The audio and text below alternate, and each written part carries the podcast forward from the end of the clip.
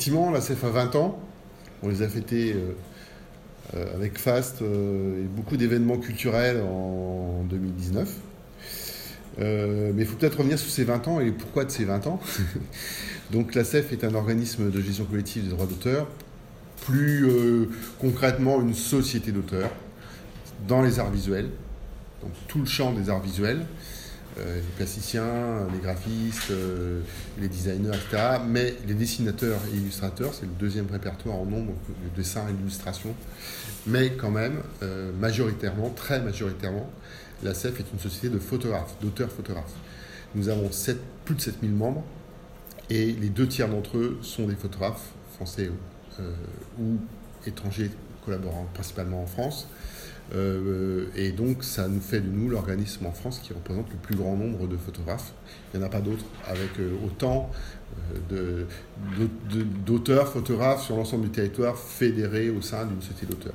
Les sociétés d'auteurs, elles ont pour mission de percevoir et de collecter un certain nombre de droits d'auteur.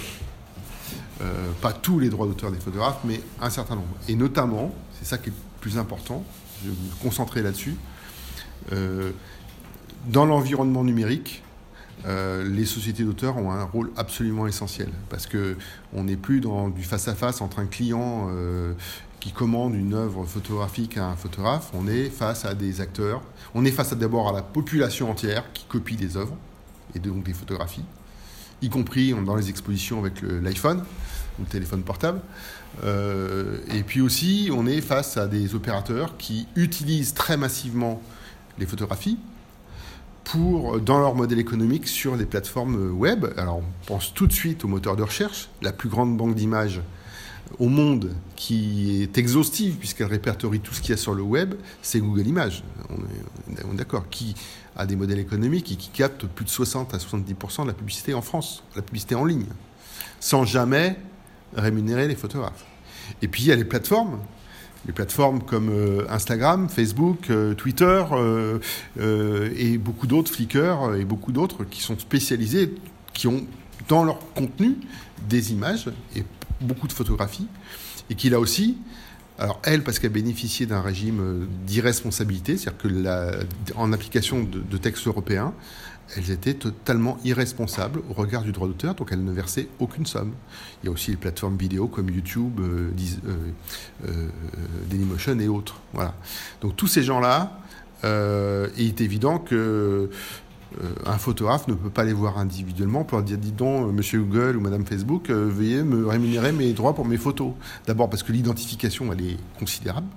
Et puis le rapport de force entre le photographe isolé n'est pas possible. Alors aujourd'hui, la CEF, elle perçoit notamment la copie privée numérique des photographes. Elle la perçoit et elle la reverse sur la base sur la base de leur déclaration et sur la base de sondages, d'études d'usage, etc. C'est tout ce qui concerne le fait que les internautes ont le droit de copier. La population, vous, moi, tous, nous avons le droit de copier des images. Quand nous allons dans une exposition, nous avons le droit de prendre des photographies des œuvres qui sont exposées. Et pour autant, il faut bien rémunérer quand même les créateurs. On le fait avec la copie privée, qui est une rémunération sur les supports vierges, notamment les téléphones portables ou les tablettes multimédia. Donc ça, c'est une part importante de l'activité. Et je précise que 25% des sommes que nous percevons au titre de la copie privée vont dans un fonds d'aide à l'action culturelle, notamment les expositions, les festivals, les projets collectifs des photographes qui veulent monter des projets, etc. La formation des artistes, et tout ça, ça représente quand même un budget de 500 000 € par an que nous donnons à environ 120 manifestations sur tout le territoire français. Donc aujourd'hui, la CEF, c'est ça. Et puis demain, la CEF, ça sera aussi, grâce à la nouvelle directive européenne qui a été adoptée l'an passé, la possibilité de passer des contrats avec Google, avec Facebook, avec Instagram, qui vont enfin devenir responsables juridiquement pour verser des droits d'auteur. Il est évident que pour tout ce que je viens de décrire, la copie privée, la rémunération que ne paye pas mais que doit payer un jour ces plateformes, eh bien, seules les sociétés d'auteurs, et une société d'auteurs c'est quoi ? C'est juste le regroupement des auteurs dans leur société, parce que la CEF, elle appartient aux photographes qui la composent. C'est vraiment un regroupement de moyens collectifs, un peu comme une coopérative, pour être efficace techniquement, juridiquement, auprès de ces grands opérateurs et peser dans le débat. Et nous, on pèse dans le débat depuis très longtemps. S'il y a aujourd'hui dans le Code de la propriété intellectuelle, depuis 2 ans, une disposition qui va être un peu modifiée, mais qui permet d'aller voir les moteurs de recherche d'images comme Google et de leur demander de payer des rémunérations, c'est le lobbying qu'a fait la CEF pendant très longtemps qui a permis cette réalisation. Donc voilà, on sert à ça. Et ça fera peut-être le lien avec le deuxième sujet sur le rapport Racine, c'est que effectivement, une société d'auteurs, ça sert à collecter des rémunérations pour les auteurs photographes. Ça sert à améliorer leurs conditions de rémunération. C'est pour ça qu'il faut qu'ils adhèrent à une société d'auteurs comme la CEF, parce que dans l'environnement numérique, c'est un enjeu de rémunération, c'est un enjeu professionnel pour leur avenir. Voilà. Ouais. Et je crois qu'en plus, il y a un service juridique intégré qui est relativement redoutablement efficace, auquel les photographes ou les auteurs ont droit peuvent solliciter, en tout cas dans les problèmes de négociation, puisqu'on sait aujourd'hui que malheureusement les négociations entre les auteurs et les sociétés est devenue très très difficile, au profit bien entendu des sociétés qui exploitent les images sans vouloir payer quoi que ce soit. Donc je pense que ça fait partie aussi de la défense des droits fondamentaux de l'image et des photographes et des auteurs en tout cas. Oui, c'est vrai, on a un service dédié ici, donc il y a 4 juristes qui sont souvent bien débordés parce que les négociations ou les contrefaçons, ou tout ce qui est utilisation des images sans l'autorisation des auteurs, c'est malheureusement très ou trop fréquent. C'est vrai qu'on a un service qui est dédié à ça, pas que, mais qui fait ça aussi, et qui... l'intérêt, c'est que l'auteur qui se plaint qu'on a utilisé son image sans autorisation, il est souvent tout seul face à une grosse structure. Quand c'est à l'interface d'une société d'auteur, d'un seul coup, ça pèse beaucoup plus. Et souvent, dans la très très grande majorité des cas, ça prend un peu de temps, bien sûr, mais une lettre recommandée d'une société d'auteur, c'est un petit peu différent que le photographe qui envoie un mail en disant « je ne suis pas content ». Ça a un facteur d'aide à débloquer les situations qui est effectivement très, très utile. Il y a le côté « je me suis fait… ». Alors là, je parle des utilisations non autorisées, des contrefaçons. Là, il y a un côté « je reçois un courrier de la CEF », il y a un petit côté « aïe, j'ai grillé le feu rouge et je me suis fait choper par la patrouille ». Il y a un peu ça qui débloque pas mal la situation. Mais il y a aussi des demandes d'autorisation. C'est-à-dire qu'effectivement, nous, on a des contrats généraux avec des opérateurs. On est aussi dans la demande préalable. Il y a des gens qui nous demandent des autorisations pour le web, pour l'audiovisuel, etc. Et à ce moment-là, c'est nous qui nous chargeons de faire la négociation, la facturation, le recouvrement et de reverser ensuite les sommes aux photographes. Oui, parce que je crois que vous avez développé une banque d'images quelque part avec des contrats assez spécifiques qui fait que vous défendez sur le marché maintenant ces droits très précisément dans une logique quand même relativement importante pour les auteurs. Alors oui, effectivement, depuis 3 ans maintenant, on a développé la SF Images qui représente aujourd'hui plus de 330 000 images en ligne. Ça commence à ressembler à quelque chose.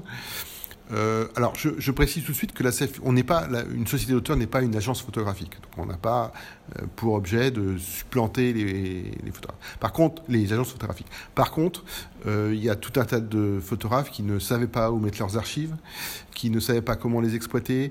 Il y a aussi des diffuseurs, parce qu'il y a eu une demande. La CEF a fait cette banque d'images, la CEF Images, parce qu'il y avait la demande des auteurs. Mais de l'autre côté, il y avait aussi la demande des diffuseurs, parce que certains nous disaient « mais c'est bien, je négocie les droits avec la CEF, mais bon, maintenant on est d'accord, je vous ai payé, mais où est-ce que je trouve l'image ?»« Ah l'image, il faut que vous alliez voir le photographe, mais il est où ?»« Il est en reportage en Mongolie, et il va revenir dans 1 mois. » Je caricature à l'excès, bien sûr. Mais il y a aussi une demande de dire « je négocie les droits ». Et je fournis l'image en même temps, puisque c'est un package, et donc c'est une simplification des procédures pour tout le monde. Donc ça fonctionne plutôt bien, et en plus, nous on l'a fondé avec un objectif très précis, c'est remettre de la valeur. C'est-à-dire nous, à la CEF, on ne vend pas des images en stock, on ne vend pas des abonnements avec l'image dont le prix de revient est 0,50. Pierre Ciotte, qui est ici, vous dira que sur des relevés d'agence, on voit des rémunérations qui sont à 0,001 centime. Donc, parce que c'est des forfaits, des ventes au stock, etc. Nous, ici, on a des barèmes qui sont très clairs, qui sont publiés sur notre site internet. Un quart de page dans un magazine, c'est tant. C'est comme ça, c'est pas négociable, c'est pas... Donc, on remet de la valeur. Au début, les titres de presse, notamment, râlent mais finalement quand on voit ce qu'ils nous achètent au fur et à mesure, on s'aperçoit qu'ils râlent de moins en moins, et que quand ils trouvent une bonne image sur la CEF Images, je précise que la CEF Images est accessible depuis notre site, mais elle l'est aussi sur le portail Pixpalace. Et que donc par conséquent on peut avoir une valeur qui est respectée si l'image est bonne. Si vous avez besoin d'une image bonne, et ben à ce moment-là vous payez le prix, et le prix c'est notre barème. Voilà. Sur la CEF en général, moi je suis un des fondateurs de il y a 20 ans, je fais partie avec l'ensemble de nos camarades, et quand on a créé la CEF, on a fêté les 20 ans là, mais il faut aussi parler de l'origine. Quand on a créé la société, on était une bande d'amis, une bande d'auteurs, tous les répertoires confondus, mais on était tous issus d'organisations professionnelles, c'est-à-dire qu'on était aussi au cœur de la bagarre pour améliorer les conditions des photographes. Toutes les organisations professionnelles de l'époque, dans le secteur artistique, se sont mobilisées pour créer cette société.